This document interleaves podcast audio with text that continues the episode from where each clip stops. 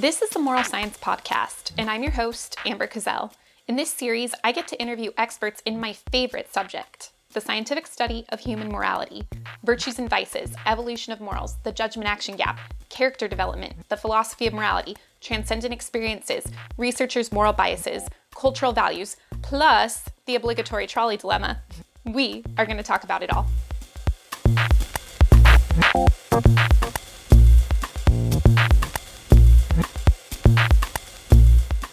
Joshua Greene is a psychology professor and a faculty member of the Center for Brain Science at Harvard University. His work focuses on the dual process theory of emotions and reason as it relates to moral judgment. He is perhaps most known for his past neuropsychological work involving the trolley dilemma. Today, he continues his research into strategies for effective altruism and how to apply principles of what he calls deep pragmatism for solving large scale social challenges. We discuss the principles of deep pragmatism as outlined in his book Moral Tribes Emotion, Reason, and the Gap Between Us and Them in today's episode.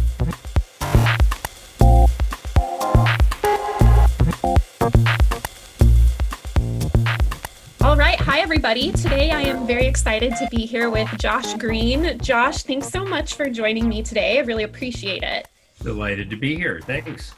Yeah, so the first time I ever learned about your work, I was an undergrad um, and I was taking this moral psychology and cultural values class. And I think the first paper of yours I ever read was The Secret Joke of Kant's Soul. Mm-hmm. And this was this was back in the day when I was sort of naively thinking like, man, I'm like I'm very interested in morality and like I want to unravel sort of what is the secret sauce here.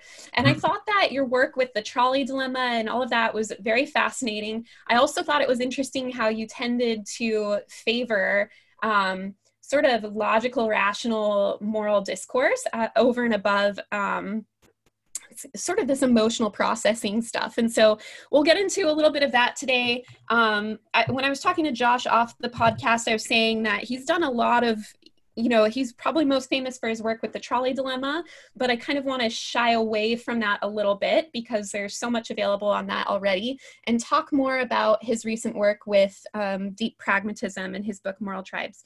So, anyway, um, Josh, I always like to start out these podcasts by hearing about researchers' backgrounds, and I'd love to learn a bit about how you became interested in moral psychology and found yourself where you are today.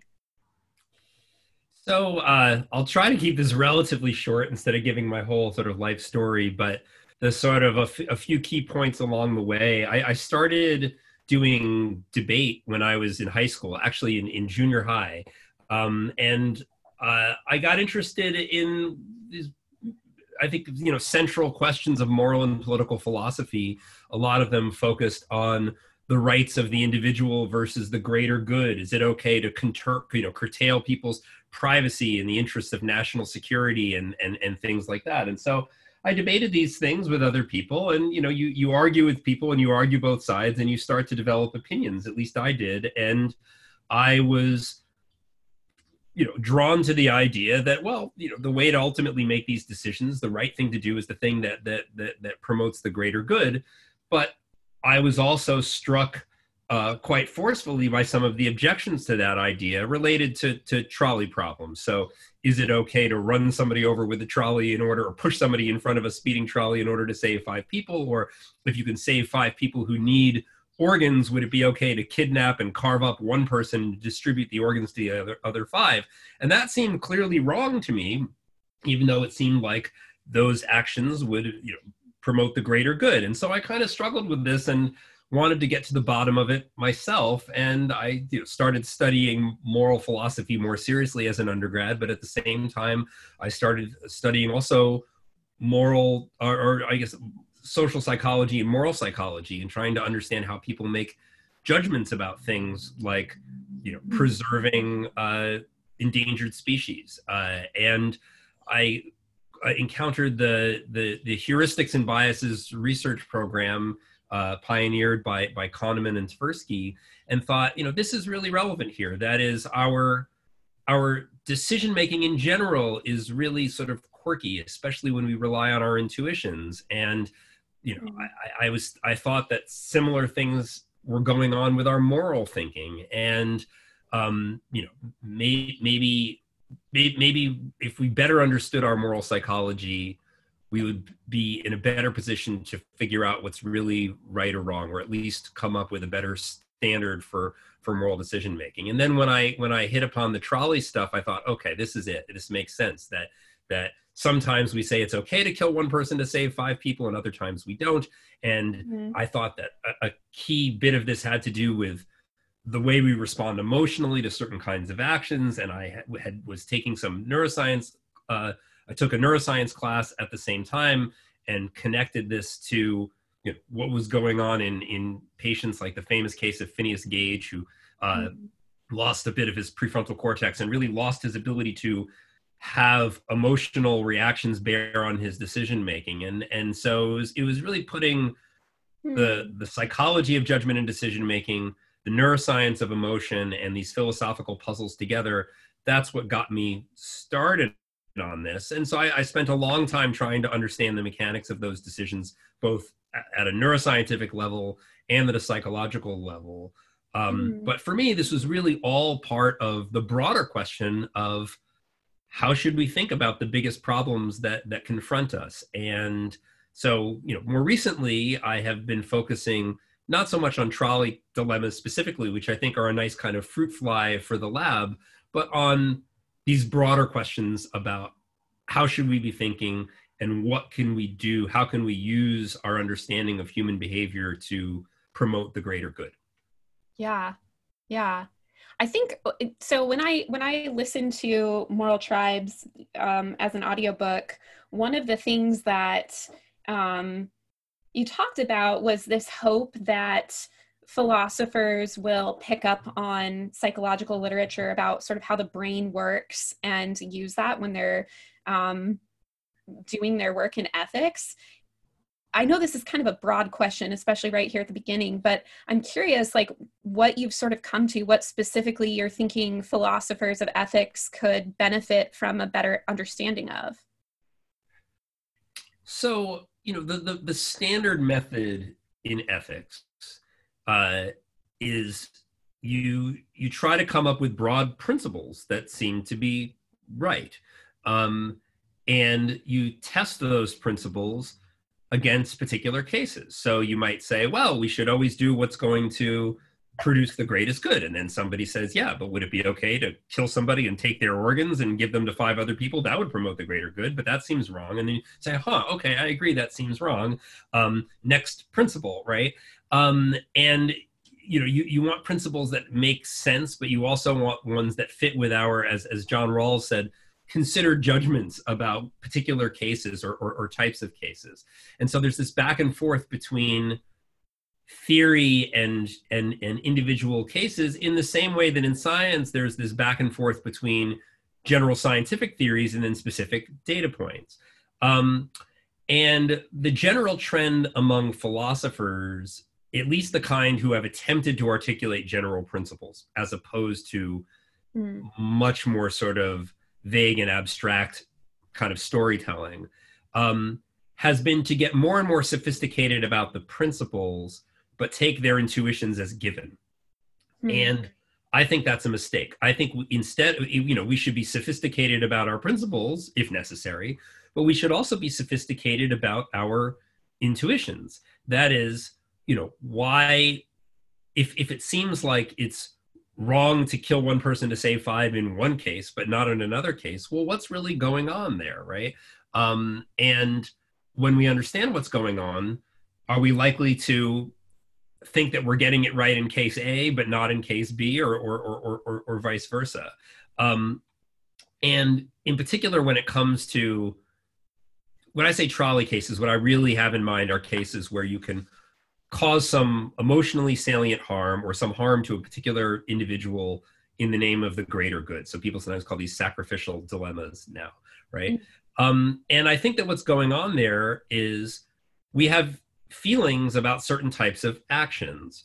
Um, and the reason why is is because we have learned that certain types of actions are associated with negative outcomes either for ourselves or for other people so you learn as a very young child not to commit basic acts of violence right so pushing you know some kid off those swings on the playground uh, either you experience that person's suffering as a negative outcome or you experience your own punishment as a negative outcome or both right? And so you know basic things like pushing people and hurting people in direct physical ways we have strong negative feelings about those because those things are associated with negative consequences quite reliably right? Mm-hmm. and then what the philosopher does is comes along and says okay i'm going to turn your moral world upside down with this hypothetical case. I'm going to give you a case where i stipulate that the greater good is promoted by this act of violence against an innocent person. And so what happens is you can think okay it's better to save more lives here but um but that doesn't make that feeling go away. Uh the feeling that it's wrong to hurt that person. And not only that it's a good feeling to have. We don't want to live in a world in which people are comfortable or not uncomfortable with committing basic acts of violence right mm-hmm. but it would be a mistake to let that feeling which is which which comes from a different context like committing acts of violence for one's own benefit or out of just one's own want and aggression to apply to this weird kind of case where you know harming somebody promotes the greater good and then let that be an objection to the idea of promoting the greater good uh, in in in general um, so the more general the, the more general point is that if we understand where our feelings come from we can have a better sense of when they are applying in a way that makes sense like mm-hmm. you know you're harming this person for your own selfish gain and so you're feeling that it's wrong is onto something as opposed to you're having this negative feeling because usually those kinds of actions are just selfish and destructive but then in this case it's not right um so that's that that's that that would be digging a little bit deeper into how i think understanding the psychology can help us think through the moral the moral questions at a more abstract level. Yeah. So as you're speaking about this, it seems to me that there's this general sense of um, a trajectory for improvement in the department of making decisions of moral weight. Mm-hmm. And I'm I'm wondering if that's a fair statement or not. I guess I'm kind of getting at do you do you consider yourself to be a moral realist in some way? This is an interesting question. Um, I there's no simple answer there. Okay. If you ask me strictly, strictly speaking, do I think that there are facts about what's right or wrong in the same way that there are facts about like is the sun larger than the earth? Um, I, I I have to say that the I think the answer is no and I kind of wish that there were. I'd like to be a moral realist, but you know, this is mostly work that I did 20 years ago as a grad student, but I just did my best to think through all of the possible ways in which there could be truly objective facts about what's right or what's wrong. And I just didn't think any of them worked all the way. I mean, I think the standard would be any any rational being who can understand the question if they say that there are no facts about what's right or wrong, they must be making some kind of mistake as opposed to just having different values or different responses. And I never found a satisfying way to be a full blown moral realist. With mm. that said, I think that humans in general have a lot of convergence in their values. Um, that is, nobody wants to suffer uh, as an end in itself, um, people may think it's worth suffering for some greater cause, but just suffering by itself, most people don't think of as a good thing for themselves or for the people they care about. Mm-hmm. People want to have positive experiences. They and, and and and and to put it in less abstract terms, people like to you know they want to be free of violence. They want to have their basic needs taken care of increasingly people want to be educated. They want to live in democracies. Um, they want to have a, a, live in a, in a non-toxic environment. I mean all of those things i think are pretty shared values. And and and and more generally if you look at people's values and you sort of ask okay why do you care about that?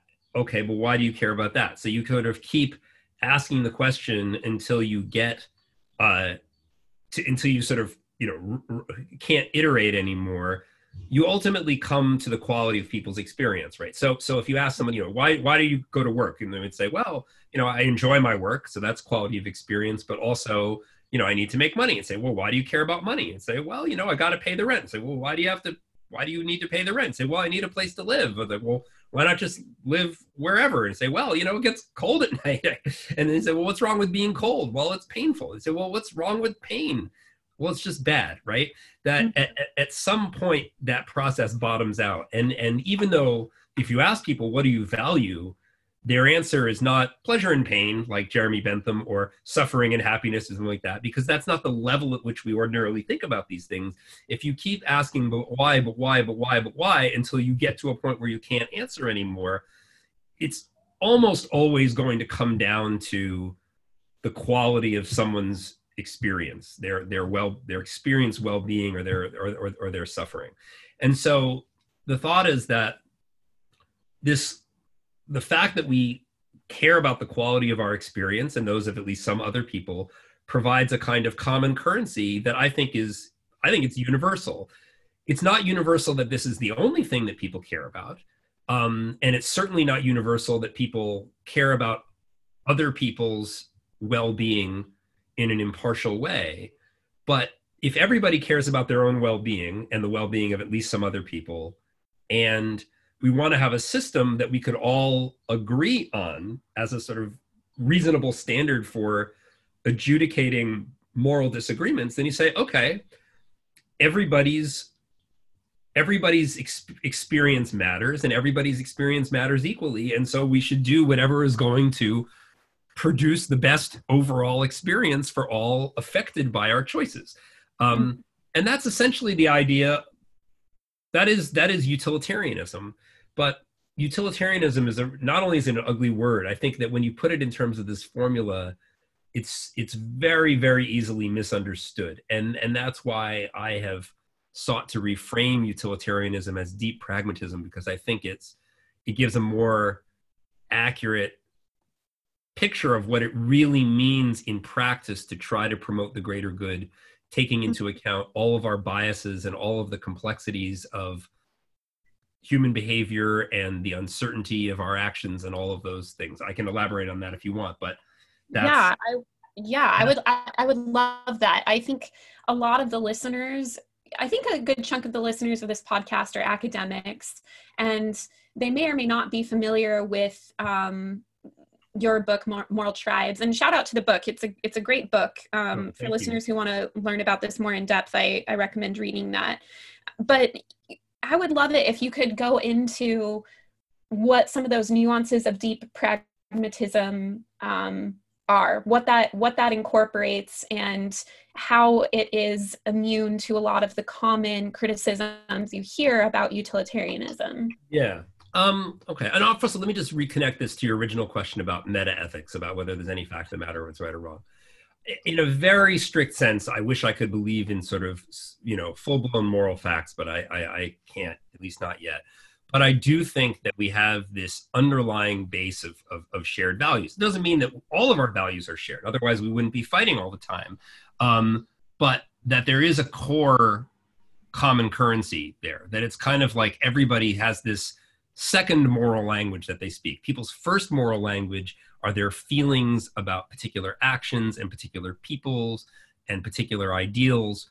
But the second language is the language of costs and benefits and the appreciation for impartiality with each, at least within a, a group of a certain size, right? And and so I don't when I'm I may not be a full blown moral realist, but I think that we have enough common ground to have workable shared moral standards. So hmm. that's mm-hmm. that, that's how that to bring that full circle with your original question. Yeah. Well, yeah so so utilitarianism i mean it, it's you, you couldn't have come up with a worse name for a moral philosophy if you wanted to try to sell it. Um I, I think there are some sort of shallow objections and then there are more deeper objections. So some of the shallow objections are really just based on misunderstanding. So when we think of adding up costs and benefits, we typically think of this in a kind of fiscal or economic decision making where it's typically done from a selfish perspective. So, you know, adding up costs and benefits usually is in a selfish bean counting kind of way. And that's just a misunderstanding. That is, we're talking about we should do what's best overall for all humanity or all sentient beings, not not just for whoever's making the decision. Um, another one is the idea that the the that the decision procedure should be one of actively adding up costs and benefits, right? So you go into the store and then you're like, well, should I shoplift? What are the costs? What are the benefits, right? And that's a terrible way to go about things. And this is something that that Mill, John Stuart Mill, one of the, the second of the three great utilitarians of the 19th century, emphasized that you don't want to be out there with your moral spreadsheet all the time. For almost everything you do in everyday life, you want to cultivate good automatic emotionally embedded habits so that your basic tendency to be honest and to be helpful um, and and law abiding and all of those things um, that should just happen automatically. And and if you think about it this isn't like an exception to the utilitarian principle. It follows from it because if you ask yourself which kind of world is likely to go better? A world in which people follow basic moral norms automatically, emotionally, without thinking about it, or a world in which everybody has to add up the costs and benefits for themselves with all of their miscalculations and, and biases, of course it's better if people just have good moral habits. And and and the utilitarians recognize this from the beginning. So it's it's just a mistake to think that to confuse the normative standard, what is the ultimate thing that we're aiming for versus a daily decision procedure, right? Um, being a utilitarian in practice means being a normal good person most of the time, um, and it, it's it's it's only in sort of at the high level when you're deciding when, when you're making certain important decisions right that that that the differences between being a utilitarian or a deep pragmatist really come through like should I keep all of my money for myself or should I devote a significant amount of it to people who I don't know personally but who could benefit enormously from from my resources right? That's that's that's mm-hmm. where it really matters. Um, and and certain policy decisions and the kinds of politicians and policies that you would vote for et cetera and and and, and, and things like that. Um, another sort of common i think misunderstanding of utilitarianism is it's it's it's often framed in terms of well one is the word utility is terrible. So it gives this impression that what you know like you ask somebody is is is splurging on some you know funky piece of clothing that really makes you happy is that a utilitarian thing to do? And superficially it sounds like it's not because utility uh, is is is stern and serious and it's all about efficiency um, whereas you know things that make you smile uh, are, are, are are not right. Um, you know, mm-hmm. utilitarian sort of conjures up images of parking garages and and laundry facilities, right? and that's that's a mistake. Uh, it's it's that's just kind of follows from the misleading nature of the word utility. It's really about the quality of people's experience, which is improved greatly by you know the things that bring us joy. And then at the other extreme you might say, okay, so utilitarianism is about maximizing happiness. And that can lead to what I call the my favorite things understanding of utilitarianism. That is uh, from the from the song from the Sound of Music, you know, uh, raindrops on roses, whiskers on kittens. Uh, that that that it's it's it's about maximizing the things that make us smile, um, but but but but is missing the things that are deep and important and meaningful. And mm-hmm. I think that's a mistake as well. That it's not happiness in the sense that we think of as immediate happiness triggers, but things that are important, like healthcare. So, you know, preventing people from getting a disease, you don't think of that as being about happiness in the way that you think of, you know, whiskers on kittens as being about happiness. But if you don't prevent that disease, it has a major effect on people's happiness, right? So, you know, the, the terms utility on one end or happiness on the other those can be extremely misleading.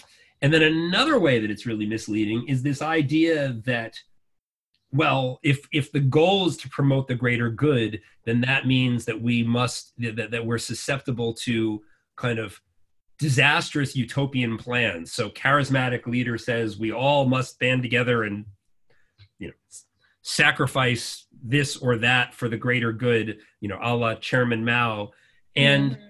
you know again, the utilitarian should ask, well, is it actually going to promote the greater good if you line up behind Chairman Mao, or is that just what he is saying, right? Mm-hmm. Um, so, you know, th- these are all sort of, in some sense, basic misunderstandings of the philosophy, but they are so prevalent and they add up so much that it that it, that it's it's it's startling how hard it is to get people to have the right idea.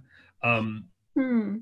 And then, you know, and then there are other deeper challenges that aren't just about misunderstandings, but that we're where and those are the places where I think we need where the science the science really helps sort of understand the objections in a deeper way and and and how they may be there's there's there may be valid in a certain sense but yeah. but are ultimately missing the bigger picture. And this is about things like making sacrifices real genuinely for the greater good.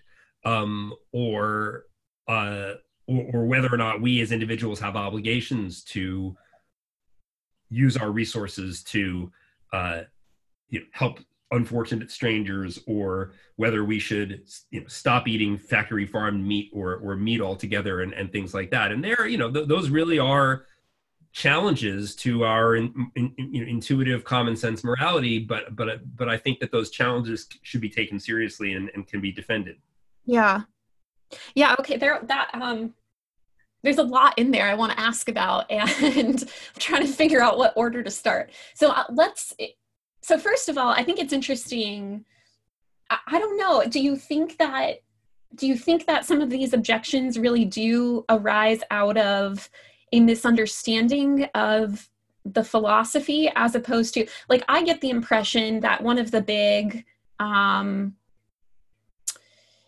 hesitancies with this utilitarian philosophy is not necessarily a misunderstanding about how to characterize the common good but almost feeling like well this is sort of this tautological this tautological um, cop out in a way of saying yeah. like okay well well yeah if it if it we're just going to sort of subsume deontological thinking and now kind of call it utilitarian in some way by saying well of course people are going to have sort of these norms that they operate by uh, right. what are what are your thoughts on on that sort of an attitude towards utilitarianism yeah so i don't think it's a cop out i think that there are two ways essentially to defend utilitarianism against intuitive uh, counter uh, examples. And um, you can call them accommodation and reform. So accommodation is saying no no no no no. Utilitarianism doesn't have that implication. It's not saying that you should be out there with your spreadsheet. It's not saying that you should line up behind chairman mao. It's not saying you should be selfish or only care about raindrops on roses and you know i mean those are all accommodations saying it doesn't have the implications that you think it has but there are other cases which i alluded to before where there's real reform right mm-hmm. and what utilitarianism deep pragmatism says is no we in the affluent world really should be giving a lot more of our resources to people who can benefit from them right mm-hmm. um, and that is not trivial right it yeah. also it, it, it also undermines a certain kind of selfishness right? So some people you know let's say you're a you're a, a, a, a free market fundamentalist right? Or a kind of libertarian in the in the robert nozick kind of vein. That is you think that ultimately people should be free free to engage in voluntary exchange. And you know uh, if if by having people participate in the free market some people get rich and some people get poor and some people get even richer and some people don't.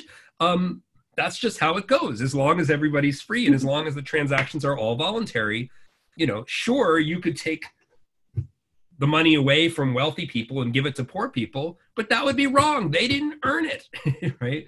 Um, and you know a, a certain kind of libert there are some libertarians who will say we need to preserve freedom first and foremost because that promotes the greater good Mm. And then it's an empirical question of well, whether or not that's right, or to what extent, you know, mm. how much freedom is optimal in terms of promoting human happiness.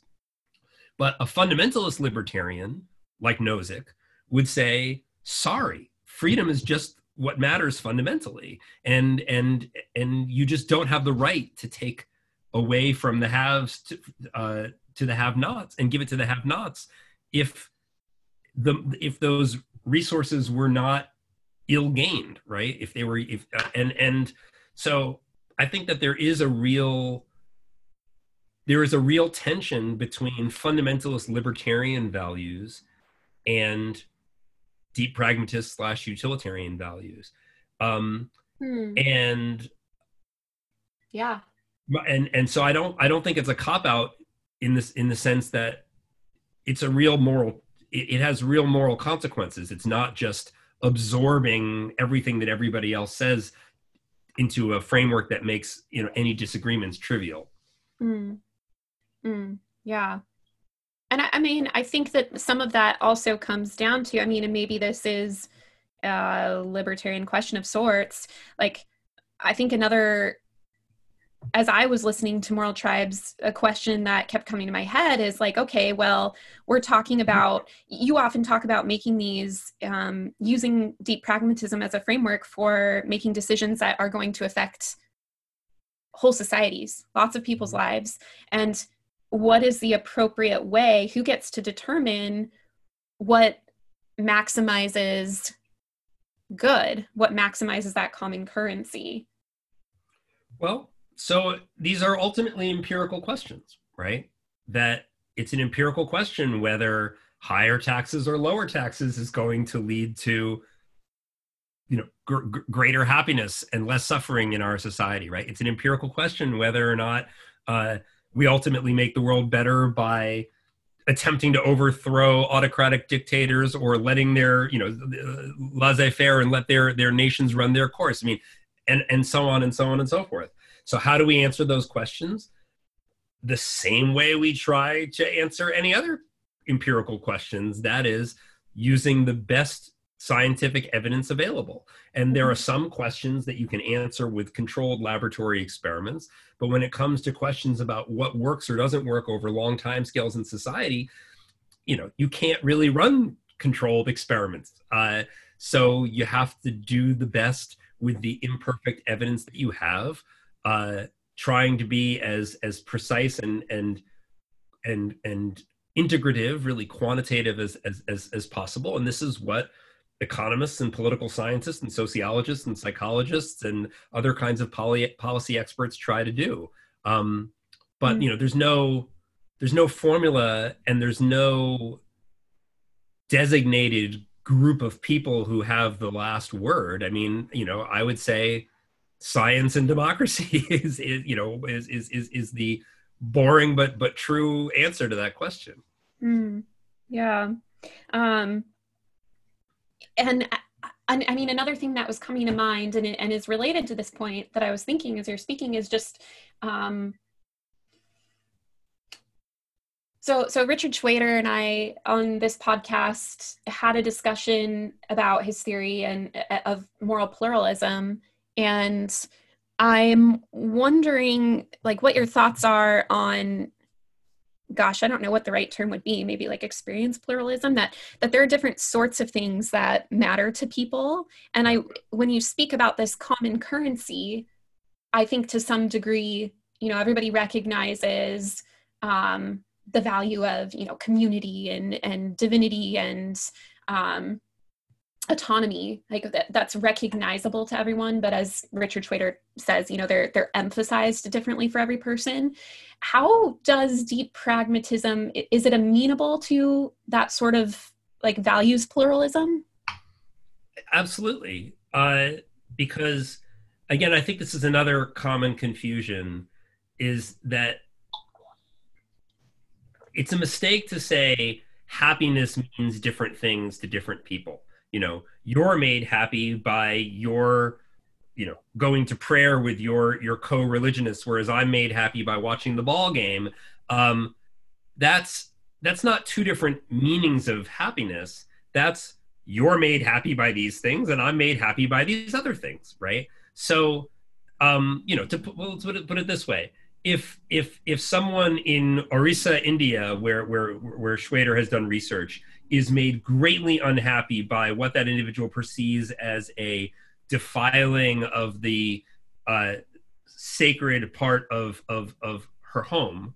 Uh, take that case versus a Westerner who cares a little bit about baseball and and that person's preferred team loses. Who who who suffered more as a result of those events, right? And that's a meaningful question, and it's pretty plausible to say, okay, the the suffering that this person experienced because of what happened within the framework of their values is worse than what happened to this other person within their framework, right? So we don't have to think that everybody cares about the same things or that there are no deeply important cultural differences to think that at the end of the day, happiness is happiness and suffering is suffering, even if there are very important cultural differences in terms of what causes different people to be happy or to, or to suffer. So I, I, I think it's just oh. another one of these common confusions to think that because people have very different values at the most basic day to day level, that this means that there isn't a common currency behind those values. Well, I, yeah, um, so I, I appreciate what you're saying there. And I tend to agree. But I guess, I mean, what I was trying to get at more is that, you know, even in my own life, as a single, as a single unit person, I'm going to forget about everyone else for a second here. It's it's still difficult for me to be able to maximize even my own happiness when we're when we're talking about things that cross spe- spheres. Mm-hmm. So, um you know, like a lot of these trade-offs. So for instance, going back to like libertarianism, right? Sacrificing let, let's talk about even even the virus right now, right? Like sacrificing some of your personal freedoms for the sake of health broadly like that's it's not it's not always straightforward to be able to tell for myself right like which one of these is going to maximize my own happiness. So even then if if it's difficult on an individual level to be able to determine that because they're just fundamentally different values both of which i find meaningful at stake how do we then scale up to incorporating even broader things? So i guess i'm i'm being a little bit reductionistic here and saying okay well if that if at our core we buy into moral pluralism i'm not sure that common currency is something that is as obvious or as simple as an empirical question of what makes us happier. Like we you know we we freeze we get we get analysis paralysis and have difficulty determining what's going to make us happiest even on an individual level. Does that make sense kind of what i'm asking here? Like if you're if you have two different job offers and one pays you less but gives you more quality family time and and the other pays you more you have less com- you have less family time but maybe you have more money to make that family time higher quality or something like that these are not so I think that there are two different questions here. One is, I mean, utilitarianism doesn't say that all decisions are easy. Just plug it into the formula. Not at all. Most of if you're if you're a deep pragmatist or a utilitarian, what that really means is that most of the hard work is is navigating uncertainty, right? Mm-hmm. Um, and, and the you know the problems that we focus on are the ones that are most uncertain. So there's it's the claim is not oh, just use the formula. It's easy. That's not the claim at all. Um, but what the claim is that there's no fundamental incommensurability across different values within individuals or across individuals. So to get to take your own example, right? Let's say you have two different job offers, one offering more, you know, f- flexibility and family time and the other offering a higher salary. Is that a difficult decision because you have fundamentally incommensurable values? or is that a difficult decision because it's hard to know exactly what level of of of personal flexibility is worth what level of income but if if i gave you the, the following choice it said okay job a you uh, have slightly less freedom. You know one one day a year you have to be in the office or something like that whereas in the other one you never have to be in the office. Make it whatever you want but you make twice as much money. Now it's an easy choice right? Mm-hmm. So it's not that there's some fundamental incommensurability between, say, freedom and family time on the one hand and salary on the other if you give it enough salary and if you re, you know if, if, if you if you twiddle the knobs enough if you make the, the the salary high enough and the and and the flexibility minimal enough then you say it's easy i'll take the higher salary and if you go the other way and you say oh i'll make an extra three dollars uh, with this job, but with the other job, I have all of this flexibility and family time that I'd enjoy. No, I wouldn't do that. I wouldn't give that up for three dollars, right? So it's not about the incommensurability of the values. It's not that you can't make trade-offs between personal freedom and income. It's that if that sometimes the variables are set so that it's hard to to make the trade-off, right? In the same way that it, it's hard with money to decide whether or not you want to take the sure thing or do you know double or nothing or triple or nothing or whatever it is, right? So I think that both within individuals and across societies, there are enormous challenges in understanding what exactly will the consequences be and which consequences would we prefer if we were to experience them. But that mm-hmm. doesn't mean that there's some fundamental incommensurability between values within individuals or across individuals. It just means that some decisions are really, really hard. Yeah. So, I mean, just to be clear, I want to make sure I'm following correctly. Does this mean that you personally do not buy that values are incommensurate or can be incommensurate? I think that for practical purposes, that's correct. I think that um, there may be some people who have certain values that they truly would not trade off against anything. So if you are a devout whatever, right? And someone says, you know, I'll give you a billion dollars and I'll give a billion dollars to all of these starving children, but you need to denounce God, right? There may be mm-hmm. some people who would never do it, even if they really believe that they would get the money and the children would get the money because they just absolutely would never do it. Mm-hmm. And so in so so is that incommensurability or does it just mean that they have something that they care about more about than everything else? So you, there can be cases like that um, but the fact that people ultimately make choices including very difficult choices where the trade-offs involve things that are across domains yeah i, I, I think that in principle any anything can be put we're capable of making choices weighing anything against anything else. We don't like it, but we can do it. Yeah. Okay, this is really interesting and I um yeah, I just this is fun. I feel like I've been interviewing you about all your personal moral opinions now. Maybe I'll try taking you off the spot a bit here. No, so, it's, it's fine.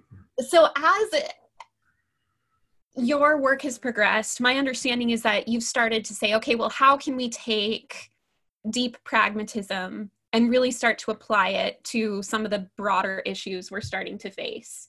Um, yeah.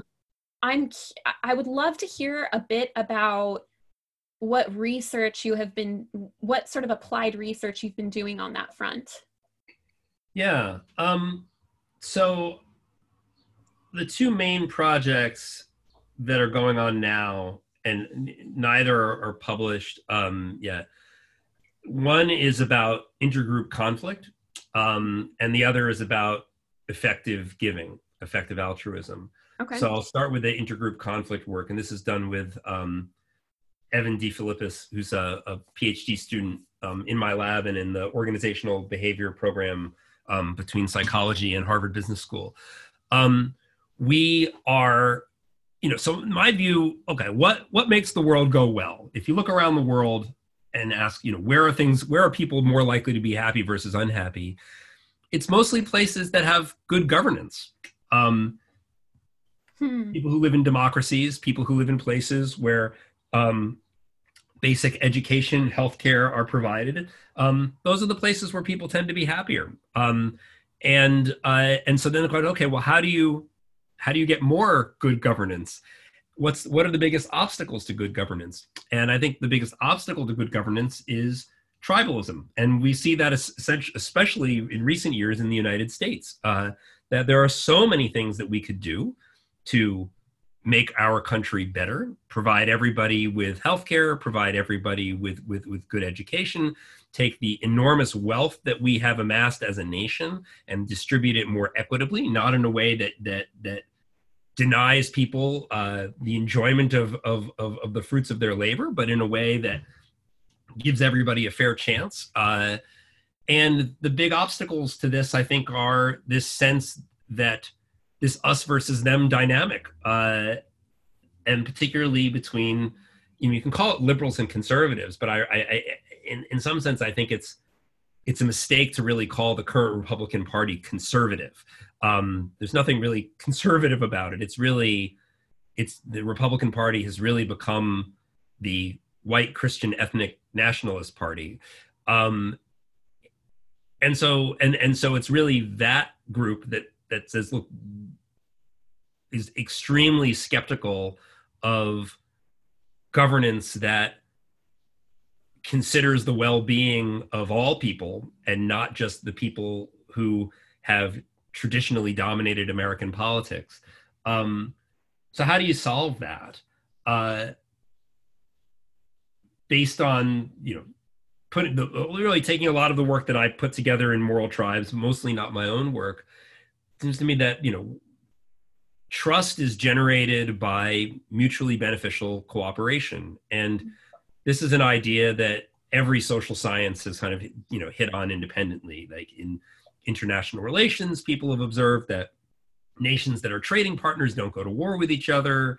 Uh, when you look at uh, you know uh, organizations that have successfully integrated whether it's uh, and this is early on whether it's you know in in in, in sports or military uh, it's been people working together and benefiting from that mutual cooperation. And and um and so what evan and i have been trying to do is harness the basic principle of cooperation that is our our behavior is based on our feelings and our what we what we feel good about is is is when it comes to other people are the people who we view as on our team as as as having a, a mutually beneficial cooperative relationship. And so with this in mind um, we said well what would it take to get liberals and conservatives in the us to feel like they're on the same team?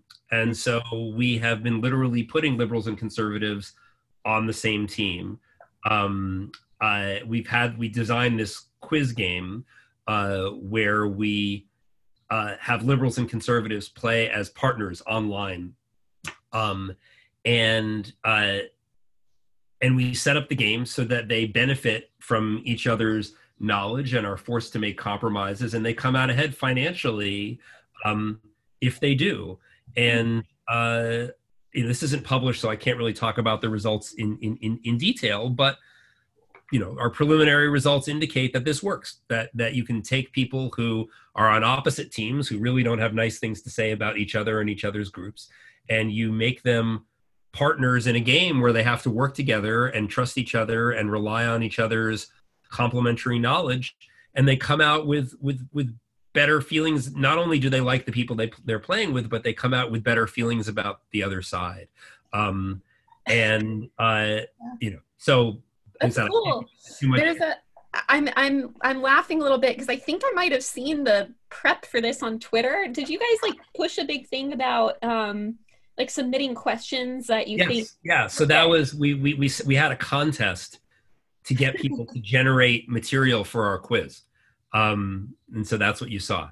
And and that contest was really helpful that we got we got some it's it's, it's hard to get good quiz questions where you really maximize the difference. We want questions where the liberals are really likely to know the answers and the conservatives are not or the conservatives are really likely to know the answers and the liberals are not. Um, and we need this about both political things and non-political things. And so we, we, we ran this contest. This was evan's idea um, mm-hmm. to generate material. And it, it, it, did a nice job. That's great. That's so cool. I love um, researcher resourcefulness like that. Yeah yeah. well, evan is amazing that way. That's awesome. Okay so i'd love to hear a bit about the other line of research too that you've recently started. Yeah so that yeah, that I really can't talk about yet. Um, okay. Okay. Uh, even even the sort of approach that we're taking. I'll, I'll just say that. Um, well, I can talk about one thing we've done with with with with effective giving. Mm-hmm. Um, the we have this set of projects on what we call veil of ignorance reasoning, uh, yeah. which the term veil of ignorance comes from John Rawls. Uh, and and Rawls's idea was that a fair society or a just society is one that you would want to live in if you didn't know who you were going to be. Um, right. And so, you know, Rawls asked, well, what what organizing principles for a society would people choose from behind a veil of ignorance? That is, if they didn't know if they were male or female or in an ethnic minority or majority or whether they were talented or untalented or whatever. Um, and Rawls came to a certain conclusion about this, and very decidedly a non-utilitarian conclusion. Around John Harsanyi, the uh, economist, independently had the same idea also in the 50s, um, but he thought that this actually provided a kind of foundation for a utilitarian, or as I prefer, deep pragmatist sort of approach.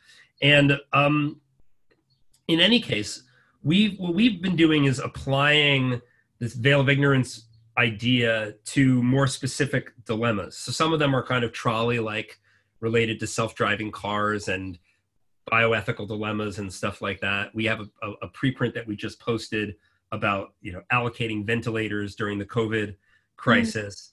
Mm-hmm. Um, but one thing we did with this is we asked people about charitable giving. So and we had people actually make a real choice. So what we say to people is, okay, there's this charity in India that um, you know $200 will fund two cataract surgeries. So you can restore sight in two people if you give this to the indian charity. And then there's a charity in the us where the same $200 will contribute to one person's surgery um, that will restore their sight. So basically the money goes farther in india than it does in the united states. And this is true. Um, so you can just ask people okay well where do you want the money to go? You know we say we're going to really make a donation. If your answer is picked you'll decide uh, where should we give the money? And about 50 50. Some people say India, some people say the United States, even though the money goes twice as far in India. Mm-hmm. Um, if we say to people first, okay, there are three people, there are two people in India, and there's one person in the United States, and you're going to be one of these three people, but you don't know which. And it's an equal chance of each person. So you have a two out of three chance of being in India and a one out of three chance of being in the US. Mm-hmm. And if the money goes to India, then you have a two out of three chance of being saved that is having your eyesight restored. Right. And if you're and if the money goes to the us then you have a one in three chance of having your eyesight restored because yeah. you have an equal chance of being each of these three people. Where do you want the money to go? And of course most people say well i'd rather it go to india so i have a two out of three chance of having my eyesight restored. And then we say okay well where do you want we're going to actually make a donation. Where do you want the money to go? And after they've done that veil of ignorance exercise, thinking, well, what would I want if I didn't know who I was going to be? They're more likely to say, okay, you should actually give the money to India. Right. Mm-hmm. Um, and uh, so this is a case where getting people to step back and, and think in this kind of Rawlsian impartial way actually gets people to make decisions that favor the greater good. And we, we show that this is true across a bunch of different cases. And then recently, the, the, the thing we did with the COVID 19 dilemma, this is not about the number of lives saved, but the number of life years saved. So we say to people, okay, suppose there are two patients. Um, one is 25 years old and one is 65, and there's one ventilator. So if uh, if you give the ventilator to the person who's 65, then that person will live another 15 years, but the 25 year old will die. Uh, or if you give the ventilator to the younger person, then he'll live uh, another 55 years, but the older person will die. Um, and it turns out that the younger person arrived a few minutes after the older person. So if you do first come, first serve, it will go to the older person. But you could decide that no, we want to save the most years of life. So give the, the, the ventilator to the person who has more life to be saved. Mm-hmm. Um, if you just ask people, should you do first come, first serve and give it to the older person, or should you give it to the younger person in order to save more life years? You know, people are split in various ways, and it depends on how old you are. But if we ask people first to say, okay, suppose that you don't know who you're going to be, again, doing the veil of ignorance thing, and I should say this is work led by uh, Karen Huang, and then the, the the COVID cases also with Regan Bernhard, and and all of this has been with my longtime collaborator Max Bazerman. Um, so back to the research, if we ask people, okay, if you had a 50-50 chance of being the younger patient or the older patient, would you want the ventilator to go to the younger patient or the older patient? And people overwhelmingly say, well, I'd, I'd rather, if I'm going to win, I'd rather, if I have a 50 50 chance of winning, I'd rather have my win be getting most of my life than just getting, a, a, you know, another 15 years at the end of my life. Right. Right. And then after people work through that hypothetical, we say to them, okay, what would you what would you actually think the policy should be for a hospital? And they they're more likely to say that you should save the younger patient. Yeah. Wow. Um, and the most dramatic effect is among older people. So if you ask people who are 60 and older or 65 and older, should it be first come first served and give it to the older person? Most of them say give it to the older person who got there 1st mm-hmm. But if mm-hmm. you have them think through the veil of ignorance dilemma, it flips. Then a majority of them say, okay, give it to, you should give it to the younger person. That's interesting. Why do you think that age effect is the case? Well, I think that age, age affected the case for a familiar reason, which is just self-serving bias, okay. right? That yeah. as an older person, you say, "Hey, don't discriminate against me," right? right. Um, and and then, but when you say, "Okay, but if you didn't know who you were going to be, would you want to have favor saving more life years?" And they go, "Yeah," and then they, it's harder to to to, to put it's harder to go with your self-serving bias once you've thought it through in those terms. Yeah. So, in just our last few minutes here, I, I would love to hear how you hope a lot of your work now with deep pragmatism is picked up upon and applied whether that whether that's in the real world or just picked up on by other researchers?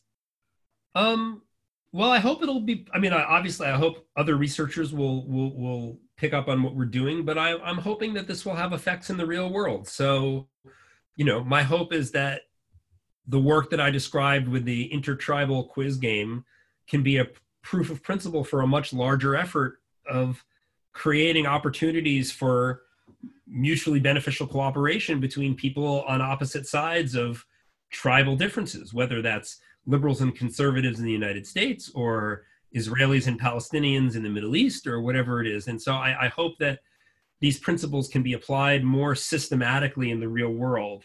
Yeah. Um, and and again that having this sort of proof of principle assuming our, our results hold up uh, will help and yeah. then likewise you know we have some other ideas about how we can encourage people to use their resources to to, to, to help people who need it most um, and i would love for those things to be picked up by you know people who are really moving donation dollars in the real world do you find that your own decision making on some of these things has changed over the years as you've kind of um, dived in. Yeah, I mean, you know, yeah, I mean, I guess I have my pri- my personal life and my professional life as a scientist.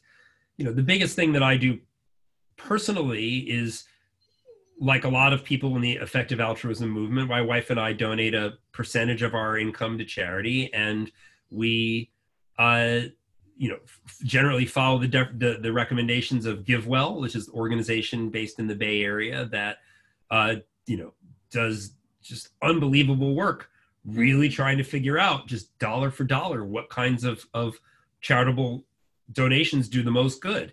And you know mostly they've pointed to things like distributing insecticidal malaria nets and things like that. Um, but you know they're always looking for new opportunities and continuing to evaluate the the the, the organizations that they've they've promoted in the past. And so you know that's it's not very original, but I think it's it maybe is is as important or more important than anything else that I do. Um, mm-hmm.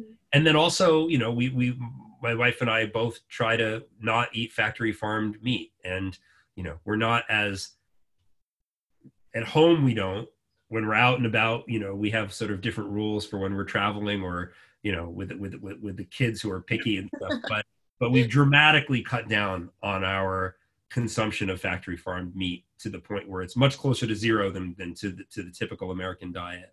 Um, and That's you know, funny. That, I was it's funny to me like as i was kind of prepping to for this for this interview um a, a, friend of mine and i were talking and i'm i'm vegetarian they're asking me why i'm vegetarian and i tried to explain that it had this reasoning to do with like removing consciousness and stuff and then and then she asked me like hey um like you you're like what about what about human labor that goes into like a lot of foods that are not fairly farmed that are high in vegetarian diets like quinoa and stuff like that? And it and it made me chuckle because it was it was the conversation was not related to prepping for for this interview but it instantly made me think about some of the challenges of deep pragmatism and trying to identify what the relevant um, scope for assessing yeah you know well, i mean the scope is everything right i mean if you know take chocolate right? Which you know, research shows there's a lot of slave labor that goes into effectively slave right. labor that goes goes into the production of most chocolate. Right. And um you know so you can buy fair trade chocolate and there's a debate about but does that go far enough? But you know it doesn't have to just be eating animal flesh. It it it, it can be all you know uh, issues related to how um how these foods are produced. Um and you know it's it's yeah. it's hard to it's hard to keep track of all of it. And so yeah. you know but certainly nearly all of us can do better than we do um yeah. so my approach is you know it's, it's easy to get overwhelmed and say well I, I can't be perfect so i might as well not try and i think that's that's mm-hmm. the worst conclusion that we can come to mm-hmm. that i think the right way to think about it is you know you do your personal best you you say okay what are the what are, what's the low hanging fruit what are the best opportunities that i have to imp- improve the well-being of humans and animals and i'm going to just start by committing to doing those things and then once those become second nature and just feel like part of the background then you say okay well what else, what else could i do right and just mm-hmm. work through in order of priority making each step challenging but doable i think that that is by far the, the best approach rather than saying I'm a bad person if I'm not perfect because that that just leads to defeat. Right. Yeah. Yeah. I mean, I think that's wise. Um, Very pragmatic. Thank you so much, Josh. I really appreciate uh, getting to talk to you. It's awesome. It's um, it's neat to finally meet the researcher behind so much work that I've read over the years, and well, I appreciate so your time. Thank you. It's been been a pleasure talking to you. Thanks for listening. If you have questions, comments, suggestions, or requests, contact me at www.moralsciencepodcast.com. The Moral Science Podcast is sponsored by ERA Inc., a research and design think tank that's reinventing how people interact with each other. Music throughout the program is My Kruby by Kindswider and can be found at freemusicarchive.org.